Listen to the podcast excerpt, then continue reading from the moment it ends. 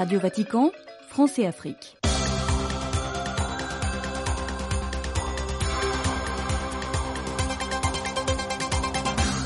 Amis et fidèles auditeurs, bienvenue et merci d'être à notre écoute. L'envie et la vaine gloire conduisent à une fausse image de Dieu et à se croire au centre du monde. Mise en garde du pape François mercredi au cours de son audience générale hebdomadaire. Le pape François qui s'est rendu mercredi dans un hôpital de Rome pour un diagnostic. Après la visite, il a regagné le Vatican. Nomination de l'archevêque métropolitain de Moronvia au Libéria. Vous aurez les détails dans l'actualité de l'Église avant de nous rendre en Côte d'Ivoire coup d'envoi du retrait progressif de la force des Nations Unies au Congo, plusieurs morts au Tchad au cours d'une attaque contre une agence des renseignements, il ne sera pas possible d'organiser la présidentielle avant le 2 avril au Sénégal, au grand dent de l'opposition. Nous en parlerons dans l'actualité sociale et politique en Afrique. L'Église catholique en République centrafricaine avance vers les 100 ans de son existence. Vous suivrez au cours de cette édition les vicaires général de l'archidiocèse de Bangui sur les défis de la jeune Église centrafricaine. Encore une fois, bonne condition d'écoute de nos programmes que nous émettons depuis la Cité du Vatican. Radio Vatican, France et Afrique. Stanislas Kambashi. Poursuivant son cycle des catéchèses sur les vices et les vertus, le pape François a examiné mercredi deux vices capitaux que sont l'envie et la vaine gloire. Toujours grippé, le pape François a laissé l'un de ses collaborateurs lire sa catéchèse devant des milliers de pèlerins réunis dans la salle Paul VI. Les comptes rendus de Delphine Allaire. Ces deux vices capitaux sont très anciens, confère la haine de Caïn envers son frère Abel dès le livre de la Genèse. L'envie d'abord se manifeste chez les personnes toujours tristes, regard baissés, dans le sol mais qui ne voient rien, leur esprit étant cerné de pensées pleines de méchanceté, constate le pape. Selon lui, il y a à l'origine de ce mal une fausse idée de Dieu. Nous n'acceptons pas que Dieu ait ses propres mathématiques différentes des nôtres. Nous voudrions imposer à Dieu notre logique égoïste, mais la logique de Dieu est celle de l'amour, a affirmé le souverain pontife, rappelant que le remède à l'envie se trouve dans l'affection fraternelle et le partage. De pair avec l'envie survient souvent la vaine gloire, la vanité d'une personne aspirant à être le centre du monde, objet de toutes les louanges et de tous les amours. Or, cet ego encombrant euh, n'a pas de vraie relation avec autrui, rappelle le pape, qui le qualifie même de mendiant de l'attention, dont l'orgueil finit toujours par se retourner contre lui-même. Pour vaincre la vanité, donc, se ranger plutôt aux paroles de saint Paul apôtre citées par François, mettre ma fierté dans mes faiblesses, afin que la puissance du Christ fasse en moi sa demeure. Delphine. À la fin de l'audience générale, le pape a lancé des appels pour les pays victimes des guerres ou des attaques, comme le Burkina Faso. Il a aussi rappelé le 25e anniversaire de l'entrée en vigueur de la Convention sur l'interdiction des mines antipersonnelles qui sera célébrée le 1er mars. Christian Losambé. À la fin de l'audience générale, le pape François a de nouveau lancé une invitation à prier pour les zones secouées par des guerres et des attaques. Il a eu une pensée particulière pour les lieux de culte attaqués par des terroristes dimanche au Burkina Faso, ainsi que pour le peuple haïtien où les crimes et les enlèvements perpétrés par des bandes armées se poursuivent. Il a aussi renouvelé ses appels à prier pour l'Ukraine, Palestine, Israël et tant d'autres zones. Le pape a aussi rappelé que le 1er mars marquera le 25e anniversaire de l'entrée en vigueur de la Convention sur l'interdiction des mines antipersonnelles qui continue de prendre pour cible des civils, des innocents, en particulier des enfants, de nombreuses années après la fin des hostilités. J'exprime ma sympathie pour les nombreuses victimes de ces engins insidieux qui nous rappellent la cruauté dramatique des guerres et le prix à payer pour les populations civiles, a déclaré François. Le Saint-Père a remercié ceux qui prennent en charge les victimes et aident au nettoyage des zones contaminées. Ils sont des artisans de la paix, a dit François. Merci Christian. Et signalons qu'après l'audience générale, le pape François s'est rendu à l'hôpital Gemelli de l'île Tibérine pour un diagnostic. Il est ensuite retourné au Vatican. C'est ce qu'a indiqué la salle des presses du Saint-Siège. Comme nous le savons, le Saint-Père a souffert ces derniers jours d'une légère grippe qui l'a conduit à annuler certaines audiences prévues. Mercredi matin encore, au début de l'audience générale, il a expliqué aux fidèles présents dans la salle Paul VI qu'il était encore un peu enrhumé et a demandé à l'un de ses collaborateurs, Monseigneur Filippo Ciampanelli, de lire la catéchèse à sa place. Immédiatement après, il est entré à l'hôpital romain à quelques pas du Vatican. Avant l'audience générale de mercredi et au lendemain de la mémoire liturgique des Saint Grégoire des Narek dans l'église latine, le pape François a reçu au Vatican les membres du synode de l'église patriarcale des Cilicie des Arméniens. Dans son texte remis, dont il a confié la lecture à un officiel de la secrétairerie d'État, le pape a médité sur la figure de l'évêque, vilipendant les carriéristes dotés d'une psychologie princière. Les détails de Jacques Ngoll. Dans un dense discours remis non prononcé en raison d'un rhume persistant, le pape François a évoqué par les mots, mais surtout par la prière, le drame du Haut-Karabakh vidé de ses habitants. Que de guerres, que de souffrances s'est-il lamenté? La Première Guerre mondiale devait être la dernière et les États se sont regroupés dans la Société des Nations, principe des Nations Unies, pensant que cela suffirait à préserver le don de la paix. Mais depuis que de conflits, des massacres toujours tragiques et toujours inutiles s'est attristé le pape François, relançant ce cri pour la paix. Cela suffit, faisons tous résonner le cri de la paix afin qu'il leur touche les cœurs, même ceux qui sont insensibles à la souffrance des pauvres et des humbles. Et surtout, prions. Je fais cela pour vous et pour l'Arménie. Et vous, souvenez-vous de moi. François est ensuite revenu sur les caractéristiques du bon évêque, dont le choix est l'une des grandes responsabilités du synode, leur demandant de choisir les évêques avec soin, afin qu'ils soient dévoués aux troupeaux fidèles à la pastorale, jamais carriéristes, ils ne doivent pas être choisis en fonction de leur sympathie ou de leur tendance. Et vous devez faire très attention aux hommes qui ont le nez dans les affaires ou à ceux qui ont toujours leur valise à la main, laissant le peuple orphelin, a détaillé le pape François. Le successeur de Pierre a ensuite médité sur la pastorale des vocations en crise dans un monde sécularisé, requérant l'enracinement dans une vie chrétienne authentique, loin de toute psychologie princière. De même, les prêtres, surtout les jeunes, ont besoin de la proximité des pasteurs qui favorisent la communion fraternelle entre eux, dociles à la créativité de l'esprit pour servir le peuple de Dieu avec la joie de la charité et non avec la rigidité et la répétitivité stérile des bureaucrates. Merci Jacques. Au chapitre des nominations, le Saint-Père a nommé mercredi archevêque métropolitain de Moronvia au Liberia l'abbé Gabriel Blamo Djouboué du clergé de Moronvia. Avant cette nomination, l'évêque nommé était administrateur diocésain de Moronvia et curé de la paroisse Saint-Pédis. Je vous invite à la fermeté et à la détermination face à des modèles déshumanisants et violents. Sans la justice, il n'y a pas d'avenir, pas de développement, pas de démocratie, surtout dans un monde où des millions d'enfants ne mangent chaque jour que les déchets de ce que les puissants consomment. Appel du pape François dans un vidéo message au comité panaméricain des juges pour les droits sociaux et la doctrine franciscaine en Argentine, réunis pour une formation dans ce pays d'Amérique latine. Dans un monde plein d'injustices, les saints-pères invitent les corps judiciaires à se battre pour l'application des lois afin d'empêcher que les dieux marchés et la déesse intérêt ne continuent à conduire à la déshumanisation et à la destruction de la planète. L'actualité de l'Église en Afrique nous conduit en Côte d'Ivoire. Les militaires et paramilitaires d'Abidjan en pèlerinage. L'aumônerie militaire de l'archidiocèse d'Abidjan a organisé dimanche dernier son 18e pèlerinage au parc national du Banco de la capitale économique ivoirienne. Ce temps des ressourcements spirituels avait pour thème Frères d'armes, marchons dans l'écoute et la pratique de la parole de Dieu en ces temps de carême.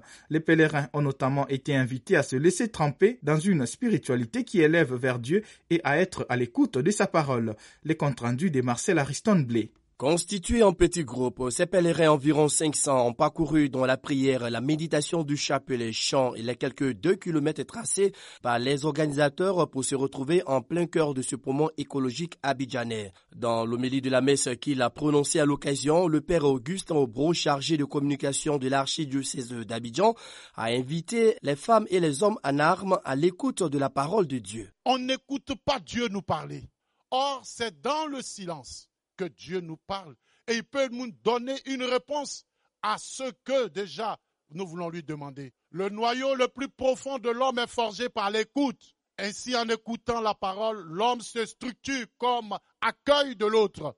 Cette écoute n'est pas une simple audition de phrases bibliques, mais discernement de la parole de Dieu. Forcé par la force de l'Esprit Saint, le Père Augustin Aubro a appelé les hommes en tenue à mettre à profit ce temps de carême pour entrer dans le désert, non pas comme un lieu physique, mais comme une dimension existentielle dans laquelle ils pourront se taire et taire le bruit autour d'eux. En ce temps de carême, le Seigneur vous appelle à écouter sa voix, à être en intimité avec lui, à sortir de votre petite vie tranquille pour le suivre sur des chemins que vous n'avez pas prévus. Suivre le Seigneur, c'est se détacher de tout ce qui vous tient à cœur et qui souvent fait que vous opprimez les autres. C'est prendre l'autre comme un frère. Marcel Ariston Blé, Abidjan, Côte d'Ivoire pour Radio Vatican. Actualité sociale et politique en Afrique. La mission de l'ONU en République démocratique du Congo, MONUSCO, a amorcé mercredi son retrait du pays réclamé par Kinshasa qui la juge inefficace.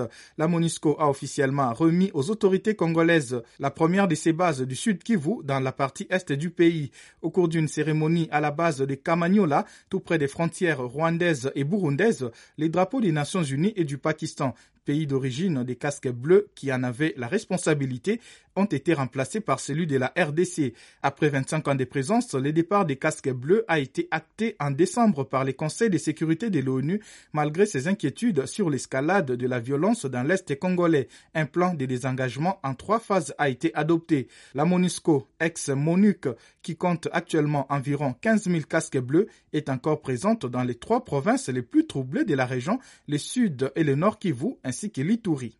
Plusieurs morts dans une attaque contre une agence de renseignement au Tchad intervenue dans la nuit de mardi à mercredi. C'est ce qu'a annoncé le gouvernement tchadien alors que l'élection présidentielle dans le pays a été fixée au 6 mai 2024 selon un communiqué mardi de l'Agence nationale de gestion des élections. Christian Lossambe nous en donne les détails.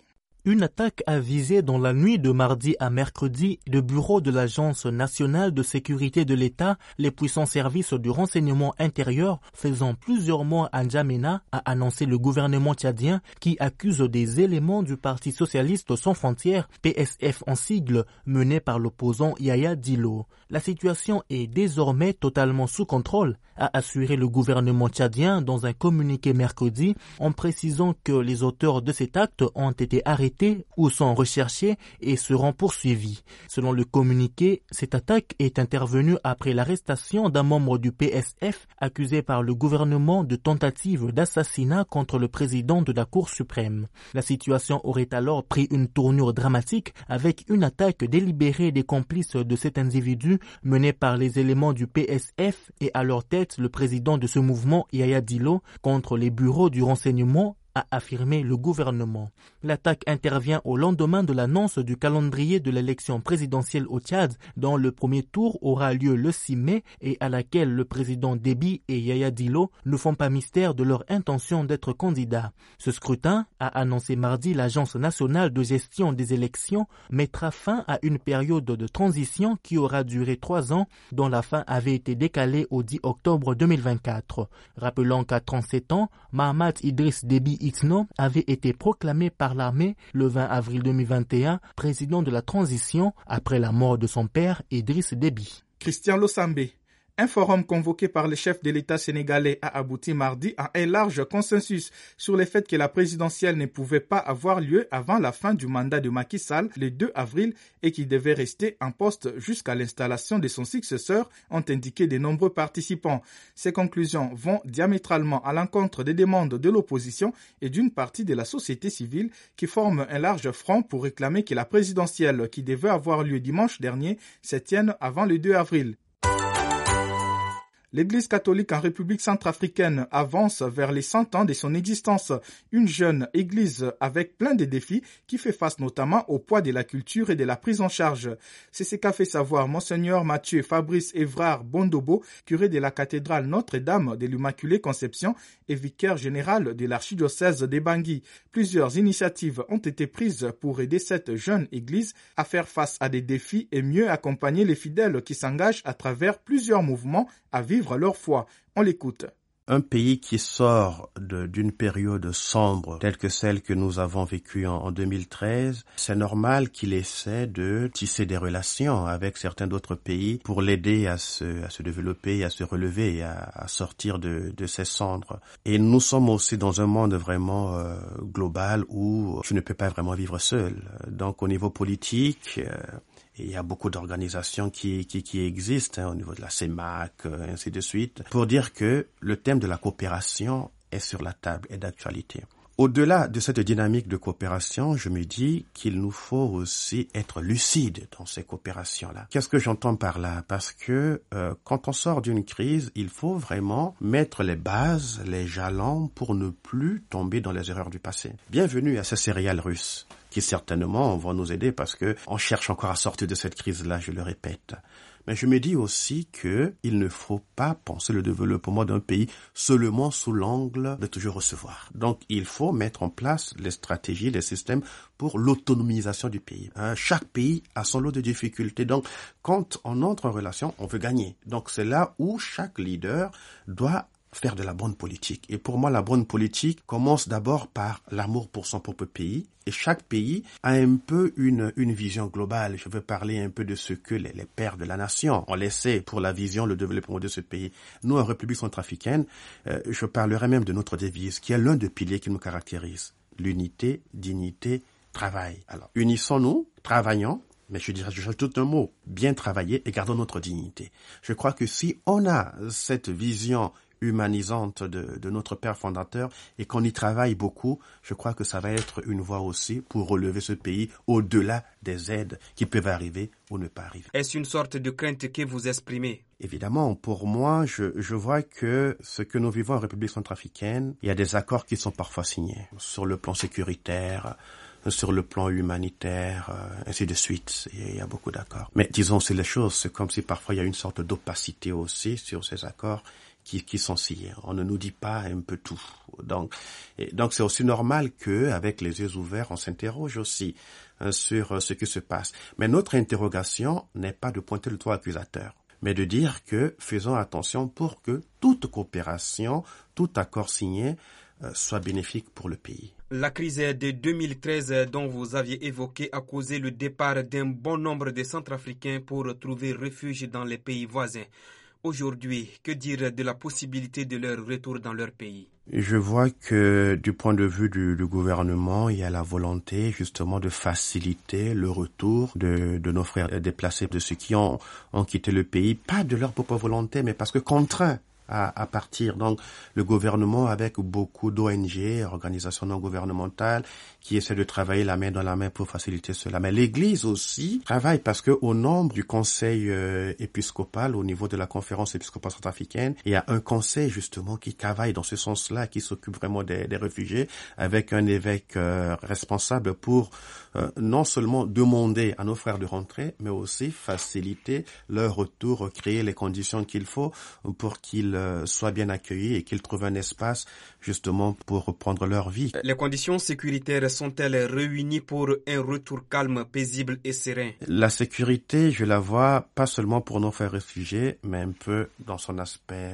global. Par rapport à 2013, il y a beaucoup de pas positifs hein, qui sont faits, mais on ne peut pas aussi dire que la paix est là à 100%. Il y a encore des zones où il est difficile de circuler, surtout en ce moment précis où nous sommes en saison sèche euh, en, en Centrafrique. Donc du coup, il y a certaines zones qui sont encore dangereuses où on a des, rebelles de ces groupes armés qui, circulent et qui, qui, qui, sévissent. Et, et, donc là, dans ces zones, il faut, il faut faire attention quand on y va. Donc, disons les choses comme il se, comme il se doit. Mais je crois que concernant nos frères réfugiés, le tout n'est pas de les amener là où encore et il y a des tensions, mais de les amener là où justement il y a un grand progrès qui est fait pour faciliter non seulement leur retour, mais leur insertion dans la vie sociale. Avez-vous quelque chose à dire pour finir? Ben, Le dernier mot que j'ai à dire, c'est surtout de demander à mes frères et sœurs centrafricains de toujours nous, nous unir, travailler la main dans la main. L'unité est vraiment importante parce que c'est l'une de notre, de, de notre devise. Et surtout aussi de demander la bénédiction de Dieu sur notre pays et sur l'Église qui fait beaucoup euh, en Centrafrique pour que l'Église, euh, voilà, soit toujours comme cette sentinelle et qui voit loin et qui avertit et qui montre le chemin à suivre pour le salut de tout le monde. Monseigneur Mathieu Fabrice Évrard Bondobo, curé de la cathédrale Notre-Dame de l'Immaculée Conception et vicaire général de l'archidiocèse de Bangui, interviewé par Jacques Ngol. Pour plus d'informations et de nouvelles, consultez notre site internet www.vaticanews.va. C'est par ici que nous mettons un point final à notre programme aujourd'hui. Au nom de toute l'équipe du service français Afrique des radios Vatican, Stanislas Kambashi qui vous l'a présenté vous dit merci de l'avoir suivi. Restez branchés sur nos programmes.